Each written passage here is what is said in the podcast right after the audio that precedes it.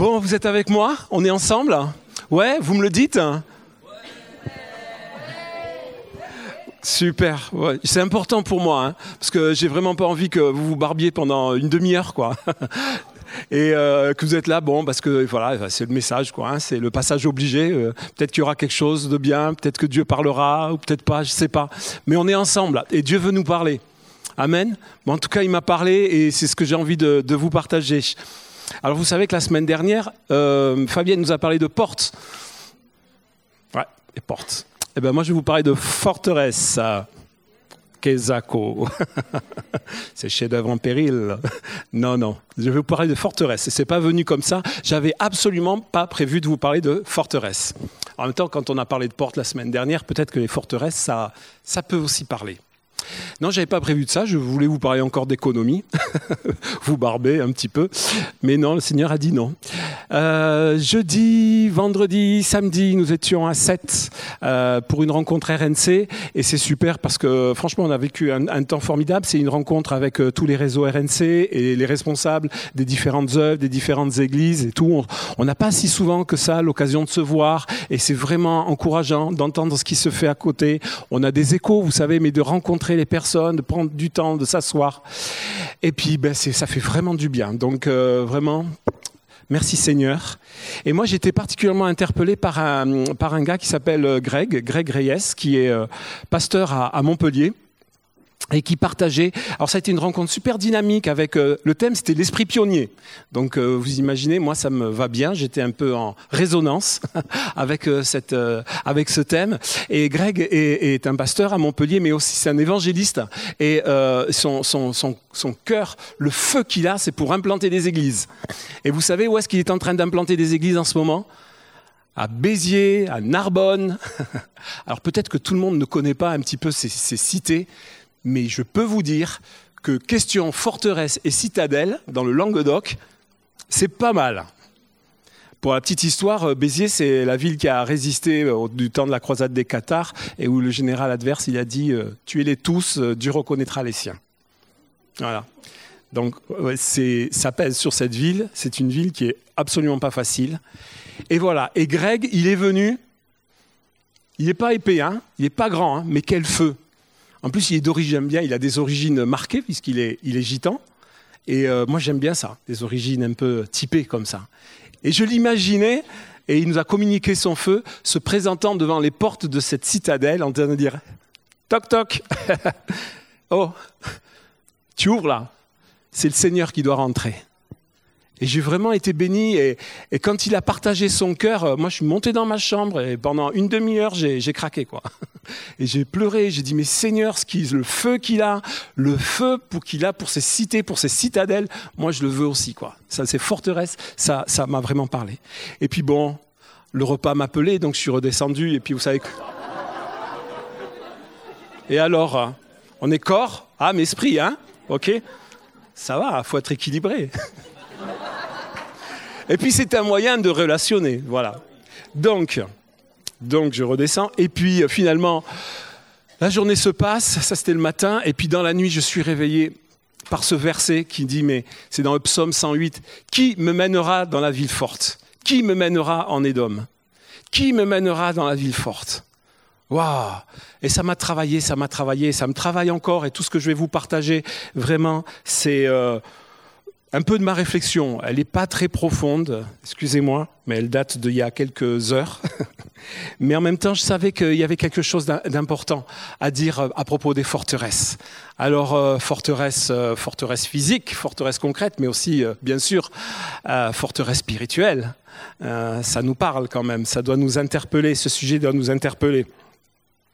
Donc j'avais envie vraiment rapidement, et on va terminer ce temps aussi pour venir vivre un temps dans la présence de Dieu par rapport à cette question des forteresses. Alors je vais essayer de l'aborder avec ce que je suis, c'est humblement, je, vraiment avec, euh, voilà, avec euh, ce que je suis simplement, mais aussi en, ayant, essayant un petit peu travailler euh, le sujet. Dans le monde concret, il y a trois choses à savoir sur les forteresses. Généralement, c'est un lieu fortifié, qui est un lieu d'autorité et un lieu de commandement. C'est un lieu aussi qui contrôle. Donc il y a trois choses à savoir sur les forteresses. Premièrement, une forteresse n'est pas mise n'importe où. Une forteresse est toujours mise dans un lieu stratégique. Si vous mettez une porte n'importe où, ça n'a aucun sens. Hein si vous mettez une forteresse n'importe où, ça n'a aucun sens aussi mais les forteresses sont toujours, toujours, toujours placées à des endroits stratégiques. Un de nos architectes français connus sous Louis XIV, qui s'appelait Vauban, l'avait bien compris, qui avait fortifié l'ensemble des frontières de notre pays à des endroits stratégiques, avec des fortifications qui étaient réputées imprenables. Et c'est vrai qu'elles étaient euh, réputées imprenables, mais on en parlera un peu plus loin. Mais il les avait toujours réfléchis à un endroit stratégique, un lieu qui contrôle l'accès qui dit toi tu peux sortir, toi tu peux rentrer, toi tu peux pas rentrer, toi tu peux pas sortir. Et ça c'est important aussi à se souvenir. Le deuxième point que je voudrais vous dire et que j'ai trouvé en étudiant un peu l'histoire des forteresses, c'est qu'on ne peut pas les ignorer. On peut peut-être les contourner, façon ligne Maginot pendant la première, deuxième, deuxième guerre mondiale. Vous savez, vous connaissez la ligne Maginot, cette ligne de fortification qui était censée empêcher donc nos voisins de venir nous envahir. On l'avait pas fini jusqu'au bout. donc qu'est-ce qu'ils ont fait? Ils l'ont contourné. Bon, bref. Mais une forteresse, vous ne pouvez pas l'ignorer. Quand vous euh, quand vous voulez euh, acquérir ou en tout cas rentrer en possession d'un territoire, vous ne pouvez pas la contourner et faire comme si elle n'existait pas. Une forteresse doit toujours s'affronter. Encore une fois, j'ai des références un peu historiques, vous me pardonnerez, mais ça, me plaît bien. Euh, pendant la Seconde Guerre mondiale, euh, l'occupant avait en France fortifié des villes comme La Rochelle, Nantes, Saint-Nazaire, Brest, et particulièrement donc à La Rochelle parce qu'ils avaient fortifié ces villes, parce qu'ils en avaient fait des, ports pour leurs sous-marins, des bases sous-marines qui contrôlaient aussi donc tout l'accès et tout le ravitaillement euh, qui passait par l'Atlantique. Quand les Alliés ont débarqué en 1944, donc ils, sont, ils ont progressé, mais il y a certaines poches certaines forteresses qu'ils n'ont pu, euh, qu'ils n'ont pu vaincre parce qu'elles trop fortifiées, parce que trop et, ça, les, ça, les, ça leur prenait trop de temps. Donc ils les ont ceinturées. Et par exemple, cette poche de, de, La Rochelle, on appelait la poche de Royan, dedans il y avait 300 000, une armée de 300 000 euh, euh, donc, euh, personnes, 300 000 soldats, euh, plus de l'armement et tout. Donc elle a été comme ceinturée. Mais ça a pris vraiment de, l'énergie et puis des troupes, parce que vous imaginez bien que pour ceinturer, euh, envelopper, empêcher euh, d'agir euh, cette forteresse, en tout cas d'avoir un mouvement offensif, il fallait pas juste quelques soldats, mais il en fallait, il fallait des divisions entières. Donc ils ont, les Alliés ont, affaibli leurs troupes, et à un moment, quand dans leur progression, ils se sont retrouvés tellement étirés que, et leurs troupes tellement dispersées, qu'en décembre 44, quand il y a eu l'offensive des Ardennes, et où le cours de la Seconde Guerre mondiale a failli se jouer, parce qu'il s'en est fallu vraiment de peu, de peu, de peu que les, donc les armées ennemies, les Allemands, nous rejettent à la mer. Il s'en est fallu vraiment de peu. Le front était euh, dégarni de troupes et donc ils nous ont ils ont complètement défoncé les lignes et Strasbourg, qui avait été euh, libéré, a, été euh, de nouveau envahi. Enfin, il y a dû avoir des, combats de haute lutte. Donc, vous voyez, j'ai juste, voilà, j'arrêterai là mon, cours d'histoire. C'est juste pour vous montrer qu'une une poche, une forteresse que nous contournons et que nous ne traitons pas est un danger permanent dans nos vies et à un moment ou à un autre, ça peut se retourner contre nous. Troisième chose à savoir sur les forteresses, et ça c'est la bonne nouvelle, elles ne sont pas imprenables. Et je dirais même plus, elles sont toujours prenables. Il y a toujours un moyen.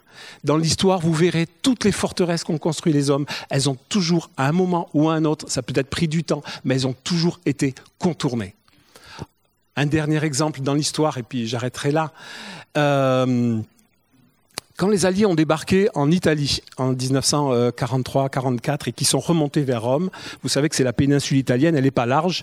Et là, donc, les armées euh, ennemies avaient établi une ligne. Hein, euh, Gustave, je crois, c'est ça. Et sur, euh, vraiment pour barrer l'accès et empêcher les troupes de remonter. Et ils avaient établi une forteresse sur une montagne qui s'appelait le Monte Cassino. Monte Cassino. Je peux vous dire que rien qu'à ce nom-là, euh, tous les soldats alliés tremblaient. Parce qu'ils euh, ont tout essayé, et particulièrement les, Alliés, les Américains, avec leurs chars, avec leurs canons, avec leurs avions, mais les autres étaient si bien retranchés, c'était un ancien monastère, tout en haut d'une commune, d'une euh, montagne, pardon, qui dominait toute la vallée et qui empêchait, par leurs tirs, qui empêchait tout passage. Ils n'y sont pas arrivés. Et ils ont piétiné là pendant des mois et des mois, subissant des pertes terribles. Et ça remettait en question toute, bien sûr, euh, toute l'offensive alliée. Vous savez qui c'est qui a vaincu ça?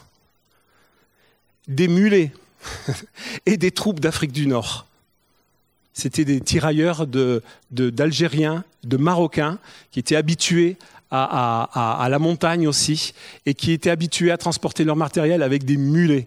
Et ils sont allés s'emparer de cette forteresse avec des mulets, parce qu'ils ont emprunté des sentiers que personne, aucune Jeep, aucun GMC, aucun char ne pouvait emprunter. Ils se sont approchés au plus près de la forteresse et ils ont pu la, conquérir.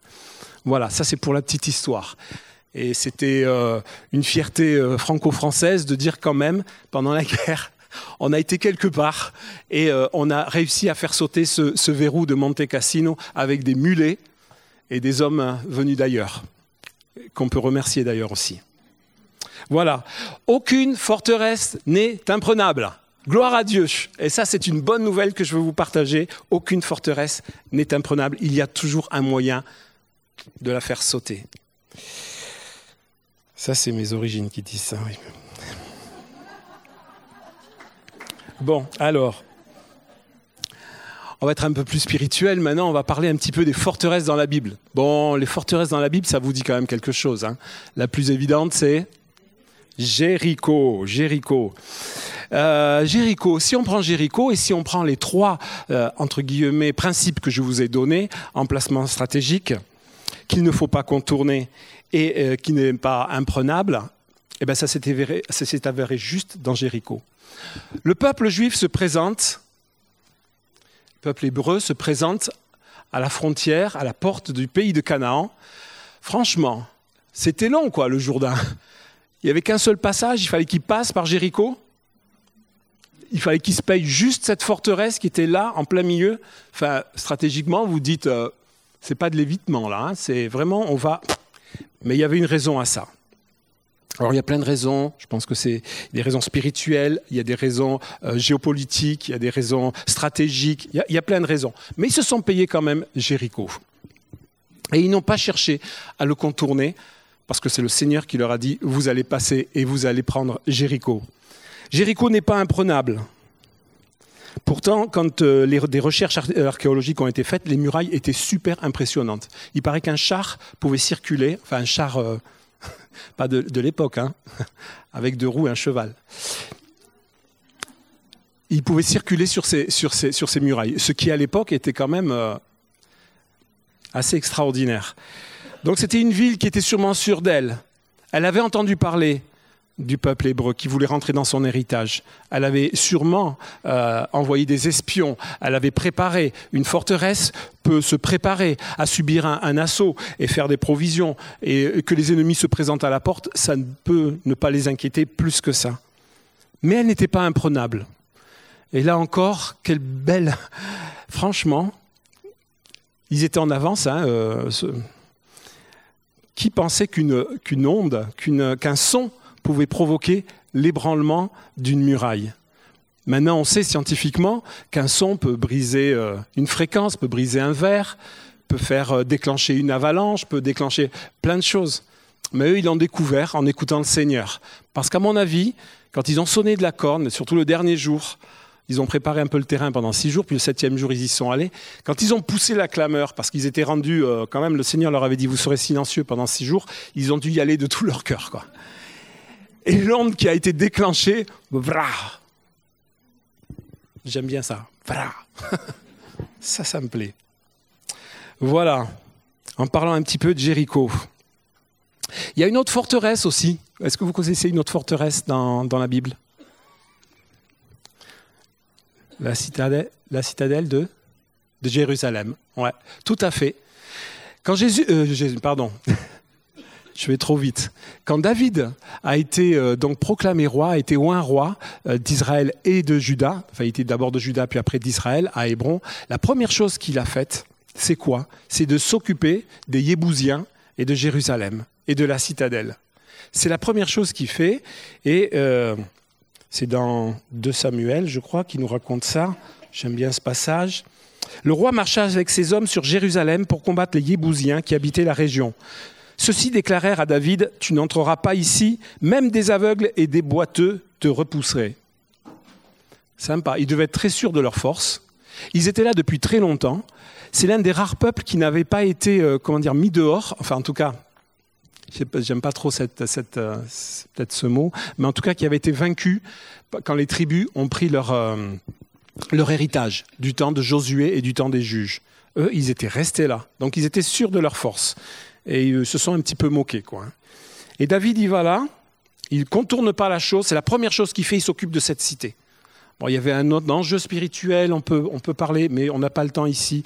Il y a bien des choses qu'on pourrait dire là-dessus. Mais il s'attaque à ça, il l'affronte, il ne se détourne pas. Et il a un moyen pour y parvenir. Donc je continue. C'était une manière de dire David n'entrera pas dans la ville. Mais David s'empara de la forteresse de Sion, qu'on appelle la cité de David. Ce jour-là, David avait déclaré à ses hommes Celui qui veut battre les Yébousiens n'a qu'à grimper par le canal souterrain pour les atteindre. Lui, il avait trouvé le moyen. Donc il avait trouvé le moyen, il y avait un canal, il y avait un passage souterrain, un passage qu'ils n'avaient sûrement pas bouché et qui leur a donné accès. Donc encore une fois, aucune citadelle n'est imprenable. C'est des bonnes nouvelles hein, que je vous donne là. Hein. voilà. Ça, c'est les citadelles, euh, même si elles ont un sens important dans la Bible et un sens spirituel, euh, c'est quand même des, situations géographiques, c'est de l'histoire, et on se dit, bon, ben, quel est le rapport avec nous? J'aime pas trop parler comme ça en disant nous avons tous, mais je vous assure que des forteresses, nous en affrontons tous. Et ça, vraiment, je, suis derrière, je me réfugie derrière la parole, parce que franchement, Jésus, il en a affronté plein des forteresses et des forteresses spirituelles. Et si le Maître les a affrontées, les disciples les affrontent aussi. Donc des, des forteresses, on en a tous. Peut-être pour une saison, peut-être pour un temps, mais on en a tous et on en affronte tous. Les forteresses, à notre niveau, c'est quoi? C'est des endroits que l'ennemi a fortifiés d'une certaine façon pour empêcher le passage, notre passage, la connaissance et l'action de Dieu dans nos vies. L'ennemi n'est pas fou. Qu'est-ce qu'il veut nous éviter? Il veut nous éviter d'être en contact avec Dieu, il veut nous éviter de le connaître, il veut nous éviter de, grandir dans sa connaissance, de grandir dans son intimité, il veut nous éviter, nous empêcher plutôt, d'être touchés par son action. Et l'ennemi établit des forteresses. Alors quand même, je me dis, bon, est-ce qu'il y a des personnages bibliques qui ont affronté des forteresses? Alors j'en ai pris quelques-uns comme ça et rapidement on va en faire euh, un petit, un petit panel. Jacob. Jacob, quand il est rentré, quand il a, récupéré, il est rentré chez lui, vous savez, après, après être resté longtemps euh, donc chez son oncle, il a affronté euh, une situation. Il a dû se battre. Il a dû se battre avec un ange parce que euh, c'était pas évident pour lui de rentrer dans, une, dans un terrain ou sur un terrain, sur une terre, et d'affronter son frère qu'il avait trahi et trompé. Et donc il s'est battu et il a affronté cette forteresse. La Bible nous dit qu'il a vaincu. Moïse a affronté une forteresse spirituelle en Égypte. Quand il s'est présenté devant le Pharaon, il affrontait bien et il était devant les portes d'une forteresse spirituelle. Vous êtes d'accord avec moi? Ce n'était pas juste euh, le grand patron de l'Égypte qui décidait de tout, qui avait une armée et tout il y avait une puissance derrière lui, une puissance occulte, une puissance spirituelle. Et Moïse a affronté, avec l'aide de Dieu, il a affronté cette forteresse. Et cette forteresse aussi a été vaincue. Élie a affronté la forteresse des prophètes de Baal, les envoyés de la reine Jézabel, les suppôts, j'allais dire, de la reine Jézabel. Il les a affrontés. Il les a affrontés en un lieu, il les a affrontés sur le mont Carmel. Il les affronterait pas tout seul.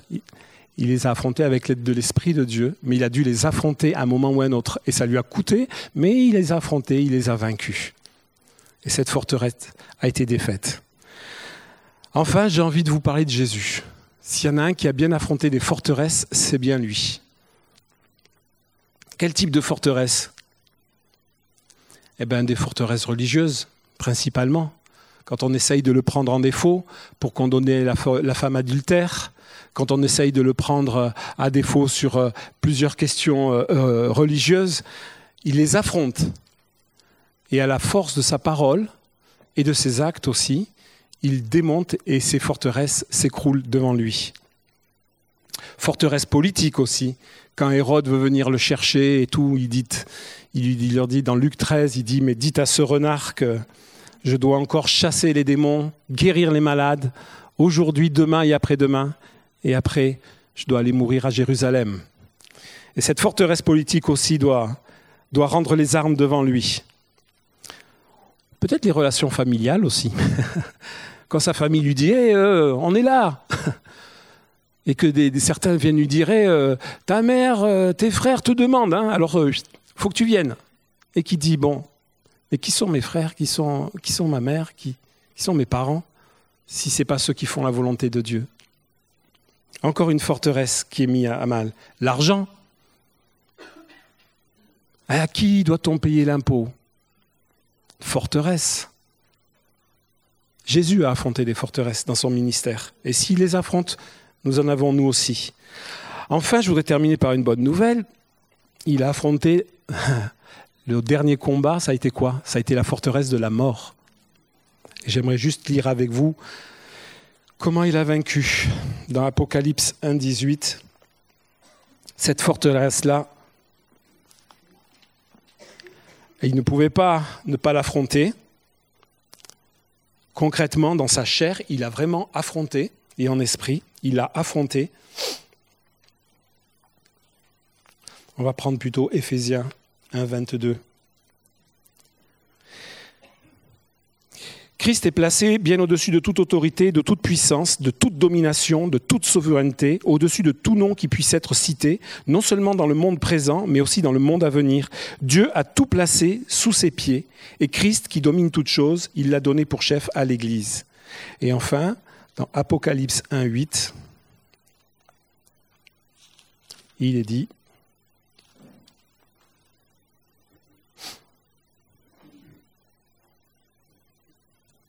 1,18, pardon. J'ai tellement envie de préparer mes notes que. N'aie pas peur, moi je suis le premier et le dernier, le vivant. J'ai été mort et voici je suis vivant pour l'éternité. Je détiens les clés de la mort et du séjour des morts. Cette forteresse-là, elle est tombée. Et moi quand je crie au Seigneur et j'entends ce verset qui me dit, mais qui me mènera dans la ville forte? C'est Jésus qui me mène dans la ville forte. Dans toutes les villes fortes qu'il a affrontées, elles ont été vaincu. Et la dernière qu'il a vaincue, c'est la mort. Et nous sommes plus que vainqueurs avec lui. Et le Seigneur, le Père, a mis toutes choses sous ses pieds. Il, a donné pour, euh, il lui a donné toute autorité, toute domination. Alors, par rapport à nous, qu'est-ce que ça peut donner cette histoire Où est-ce qu'on en est par rapport à cette histoire de forteresse? Bon, si on connaît le Seigneur depuis quelque temps, quand même, des forteresses, ça doit nous parler. On doit savoir là où des fois on a, c'est difficile. Là où des fois euh, on n'a pas complètement la victoire parce que les portes, euh, les portes de ces forteresses, elles sont impressionnantes. Et parce que tout seul, on ne peut pas y arriver. Peut-être qu'on n'a pas conscience. Moi, j'ai des forteresses dans ma vie où j'avais conscience. Forteresse d'impureté, par exemple, je savais bien. Des forteresses, une forteresse par rapport à mes origines, eh bien ça, je n'avais pas trop conscience. C'est vraiment le Seigneur qui m'a vraiment, vraiment éclairé. Et les forteresses, on en a plus ou moins conscience, on le sait plus ou moins, mais en tout cas, on en a tous, et le Seigneur veut nous éclairer sur cette question-là. J'aime bien le proverbe 21-22 qui dit Le sage attaque la cité défendue par de vaillants guerriers et fait tomber le rempart dans lequel elle mettait sa confiance. L'ennemi, bien souvent, franchement, il se moque de nous. Hein. Il fait un peu comme ces Yébousiens. mais tu n'y monteras même pas. Tu passeras même pas par ce chemin. Tu ne peux pas y arriver. Ce que j'ai mis là, c'est barricadé. Tu ne passeras pas. Tu ne passeras pas l'obstacle et tu n'y arriveras pas. Et il se moque un petit peu de nous.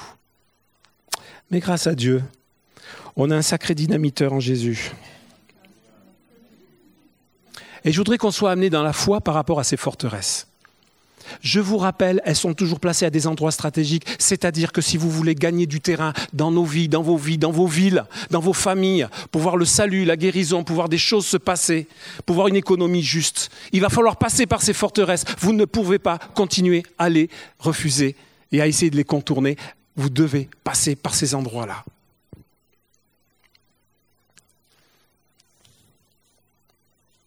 Mais ce qui est bon, c'est qu'elles ne sont pas imprenables. La bonne nouvelle aujourd'hui, c'est qu'elles ne sont pas imprenables. Alors comment se présenter des fois devant ces forteresses? Certains d'entre nous, on a essayé. Moi, par exemple, par rapport à la forteresse de l'impureté, j'avais essayé. De toutes mes forces, j'avais tout essayé. Enfin, tout essayé. J'avais essayé plein de choses, quoi. La prière qui va bien, euh, le jeûne, euh, le machin, euh, ceci, cela et tout. aller voir un tel, un tel et un tel, et puis ça, ça voilà. Des fois, on s'est déjà présenté aux portes de ces forteresses et on s'est pris des coups. Mais je crois qu'il y a quelque chose qui est important. Plus nous aurons conscience que nous nous présentons à la porte de ces forteresses parce que Dieu nous y demande de nous y présenter. Le timing de Dieu est important. Savoir pourquoi on doit s'y présenter, c'est important aussi.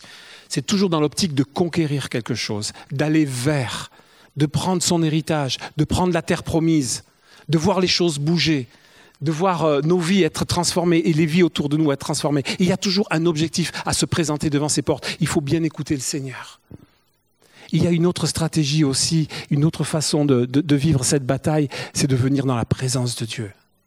Consciente du fait que c'est Christ en nous qui a remporté la victoire et qui, a, et qui dynamite cette, forteresse et qui la met en bas et qui la met, qui la rase complètement et par lequel nous pouvons passer et atteindre le but.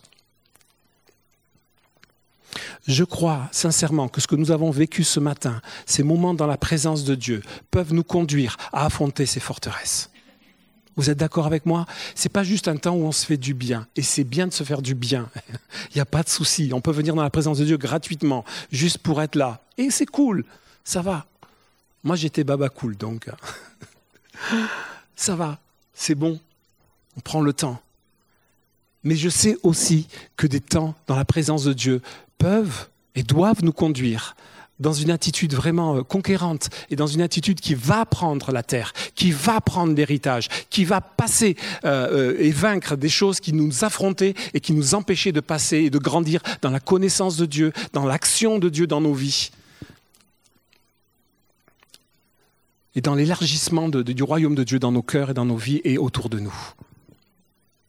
Je sais que ces moments sont des moments précieux et qu'on peut les vivre. Il est midi, on va s'arrêter et je voudrais que vous partiez pas. Mais on va prendre un temps vraiment dans la présence de Dieu. Et si ces choses vous ont interpellé, vraiment, venez, approchez-vous et venons passer un moment ensemble dans sa présence. L'ennemi s'est trop moqué de nous pendant trop longtemps. Vous voulez que je vous dise Des fois, j'en ai marre. Des fois, j'en ai marre parce que franchement, il se prend pour qui celui-là? Si je lis ma Bible et si je crois vraiment dans ce que Jésus a accompli, toute domination, toute autorité, toute force, il a vaincu toute forteresse. Mince, j'ai envie de voir vraiment cette parole s'accomplir. Et vous savez, et nous savons là où nous sommes arrêtés. Et si vous ne le savez pas, approchez-vous quand même approchez-vous quand même. Approchons-nous quand même. Laissons-le faire ces choses-là. Et si nous nous présentons à la porte aujourd'hui, n'y allons pas pour combattre, de toute façon on n'y arrivera pas. Les portes sont hum, blindées. Mais pas blindées pour n'importe qui. J'aime beaucoup, encore une fois, chaque fois on me dit quand tu prêches, tu parles toujours euh, ou de la Corse, du rugby ou du Seigneur des Anneaux. Donc, donc je vais vous parler du Seigneur des Anneaux. À la fin du film, quand c'est le retour du roi, tu peux envoyer la photo, s'il te plaît? À la fin du film, ah, on ne la voit pas, vous voyez quand même Voilà. Il se pointe, tout petit. Les autres, ils sont blindés, ils ont des monstres comme ça, ils ont des légions, et ils sont là, simplement avec l'étendard du roi, et ils se présentent devant la porte en disant Hé, justice maintenant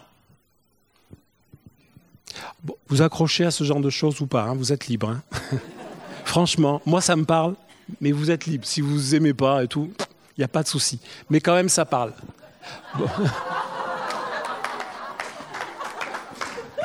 Tu peux revenir à la photo, s'il te plaît, qui nous concerne. C'est super. Comment dédramatiser un sujet aussi important que des forteresses dans nos vies? Amen. Par de l'humour. Par de l'humour. Donc c'est une bonne chose. Et il se présente devant la porte là. Elle est horrible cette porte. Pourquoi il se présente devant là? Vous vous rappelez le film? Parce qu'ils savent qu'il y en a un, un tout petit là, tout humble, tout ça, qui va jeter euh, l'anneau qui est, euh, je dirais, le, le, catalyseur de la force de l'ennemi et qui va la jeter dans la montagne du destin pour, euh, pour qu'il soit anéanti. Et nous, on peut se présenter à cette porte aujourd'hui parce qu'on sait que Jésus, il a fait le job. Jésus, il a fait le job. Il n'a pas jeté l'anneau, hein. c'est pas lui. Hein. Mais il a fait le job et il a vaincu toute chose, il a vaincu toute forteresse, et la dernière forteresse qu'il a vaincue, c'est la mort. C'est la mort. S'il y en a une qui, qui celle-là, est incontournable pour chacun d'entre nous, c'est la mort. On y passe tous, les amis. Mais là, il l'a vaincu. Et eux, ils se présentent devant cette porte en sachant que, bon, dans le film, ils ne savent pas encore s'il va le jeter. Ah, c'est dur. Hein. Il y a du suspense. Mais nous, il n'y a même pas de suspense. Nous, il n'y a même pas de suspense. On sait qu'on sait, qu'on sait, qu'on sait, qu'on sait qu'il est ressuscité, qu'il a les clés de la mort. Et quand on a les, clés du séjour des morts, c'est qu'on en a le contrôle de l'accès. Et que c'est plus l'ennemi qui a le contrôle de l'accès dans ces forteresses. C'est plus l'ennemi. C'est plus l'ennemi. Voilà. Merci Tolkien. Allez. voilà. Ruben, quelqu'un de l'équipe de, de louange pourrait venir et puis vraiment, va, on va, on va s'approcher. Si ça vous a parlé, encore une fois, il est midi, si vous n'êtes pas plus interpellé que ça, vous êtes, vous êtes franchement, vous êtes libre. Mais je pense que c'est sympa de passer du temps comme ça et au moins de laisser le Seigneur, même si on ne connaît pas les forteresses encore, on ne les a pas encore isolées, on ne les a pas identifiées, je pense que le Seigneur, on peut le laisser nous parler et qu'il nous les, les identifie. Et puis des fois, il y a des saisons dans nos vies. Il y a des saisons où il y a des forteresses qui sont plus d'actualité que d'autres. Vous avez remarqué aussi Des fois, ça peut être la forteresse des, des relations familiales. Ça peut être, des fois, ça peut être la forteresse de l'argent. Des fois, ça, et c'est des saisons comme ça. Ça peut arriver aussi. Mais elles sont vaincues. Donc laissons vraiment le soin au Seigneur de nous amener vraiment dans sa présence et de nous parler sur ces forteresses qui voudraient nous décourager, qui voudraient nous empêcher de rentrer dans la terre promise. Parce que vous avez une terre promise, parce que nous avons un héritage, parce que nous avons une identité en Christ, parce que c'est ça ce que nous poursuivons dans cette communauté, c'est ça ce qui doit être poursuivi dans l'Église, c'est la recherche de notre identité, de notre appel et l'héritage que nous avons pour en rentrer possession maintenant. Maintenant, c'est maintenant qu'on rentre dans l'héritage. C'est pas dans le ciel, c'est pas ces choses qui vont nous faire croire que ouais, ben, plus tard, plus tard, plus tard, c'est acquis, mais c'est dans le ciel, c'est pour plus tard. Non, c'est maintenant que l'héritage est donné. C'est maintenant que notre identité est révélée. Et même quand on est 70 ans, c'est pas grave. il y a toute une vie derrière, mais il y a toute une vie où le Seigneur a, a aimé, a donné des choses et qui peuvent se révéler aussi tellement belles et tellement profitables. Il n'y a pas d'âge pour entrer dans son héritage. Il n'y a pas d'âge pour être révélé dans ce que nous sommes. Il n'y a pas d'âge pour que ce territoire soit reconquis pour Christ. Il est déjà à lui. C'est juste que nous, on doit rentrer en possession de, ce que, de son héritage à lui. Amen? Voilà.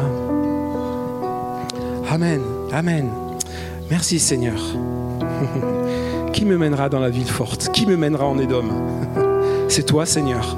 C'est toi Seigneur. Par là où tu es passé, tu, bah, tu, permets que nous y passions aussi. Il y a des choses qui viennent nous affronter, il y a des forteresses. Mais Seigneur, tu n'en as pas peur et nous ne devons pas en avoir peur avec toi. Peut-être que notre histoire est douloureuse par rapport à ça. Peut-être qu'il y a des saisons qui ont été plus difficiles que d'autres. Mais il y a un temps toujours pour la victoire avec toi, Seigneur. Il y a toujours un temps pour la victoire.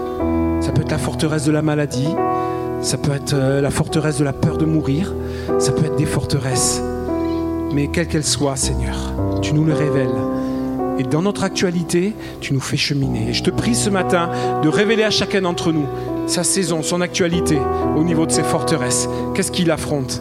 Qu'est-ce qui est devant lui? Qu'est-ce qui est devant elle? Qu'est-ce qui empêche encore d'aller un pas plus loin? Qu'est-ce qui veut contrôler l'accès de nos vies quant à la connaissance de Dieu et quant à son action? Seigneur, tu es mort et ressuscité pour que nous soyons libres.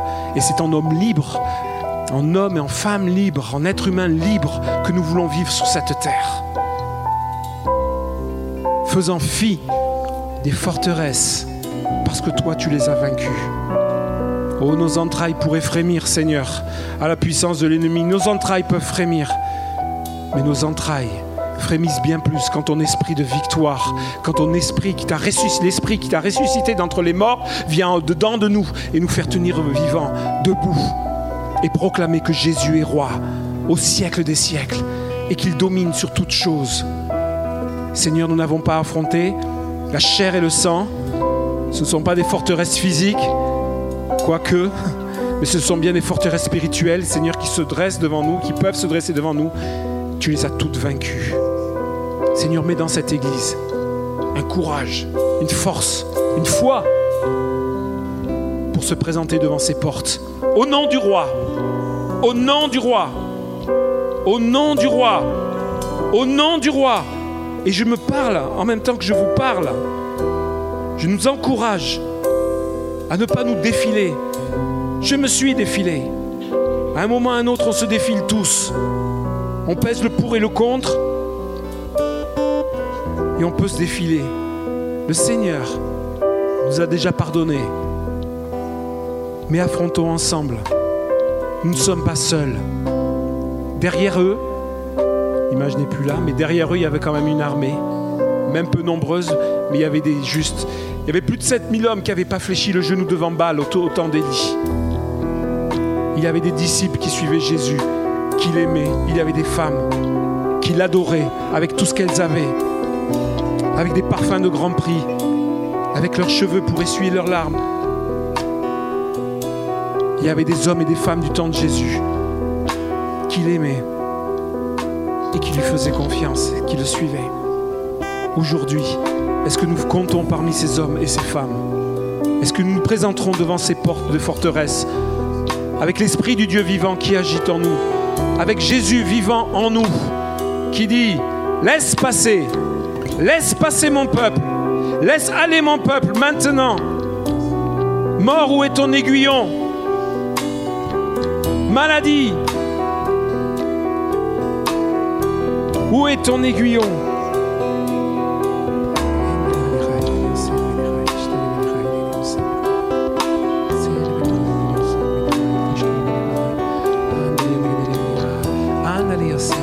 Recevons, recevons simplement son esprit. Recevons, recevons dans sa présence. Laissons-nous le toucher, laissons-nous travailler. Seigneur, on peut être content de nous et tu es fier de nous. Mais il y a aussi des endroits encore où on a besoin de victoire. Il y a des endroits où on a besoin d'avancer. Il y a des endroits où on a besoin de se présenter à la porte noire et de dire maintenant, tu arrêtes de te moquer de moi. tu me laisses passer au nom de Jésus. Parce que celui qui vit en moi est plus grand que toi. Aussi esprit méchant, vous êtes défait. Vous êtes lié au nom de Jésus. Esprit de peur, de crainte, de soumission.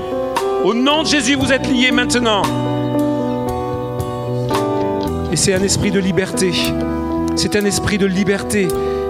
C'est un esprit d'adoption qui nous a été donné, qui crie à bas Père. C'est un esprit de liberté. C'est un esprit qui nous fait avancer dans la liberté. Nous le recevons. Nous voulons vivre de cet esprit. Nous voulons vivre de cet esprit, Seigneur. Et là où il y a des endroits où nous ne sommes pas, nous sommes encore dans la défaite, nous sommes encore dans la soumission ou dans la crainte, nous voulons dire Seigneur, tu es là avec nous. Alléluia. Et tu es vainqueur, plus que vainqueur sur toutes ces choses. Alléluia. Nous déclarons ce temps maintenant sur nos vies. Nous déclarons ce, ce, temps où les forteresses sont démasquées. Des fois, les ennemis essayent de les planquer. Des fois, il les fait très visibles. Et des fois, il les fait toutes petites. il est camoufle dans le paysage. Je te prie maintenant que ton esprit, ta lumière vienne maintenant et vienne faire apparaître au nom de Jésus ce qui s'était camouflé.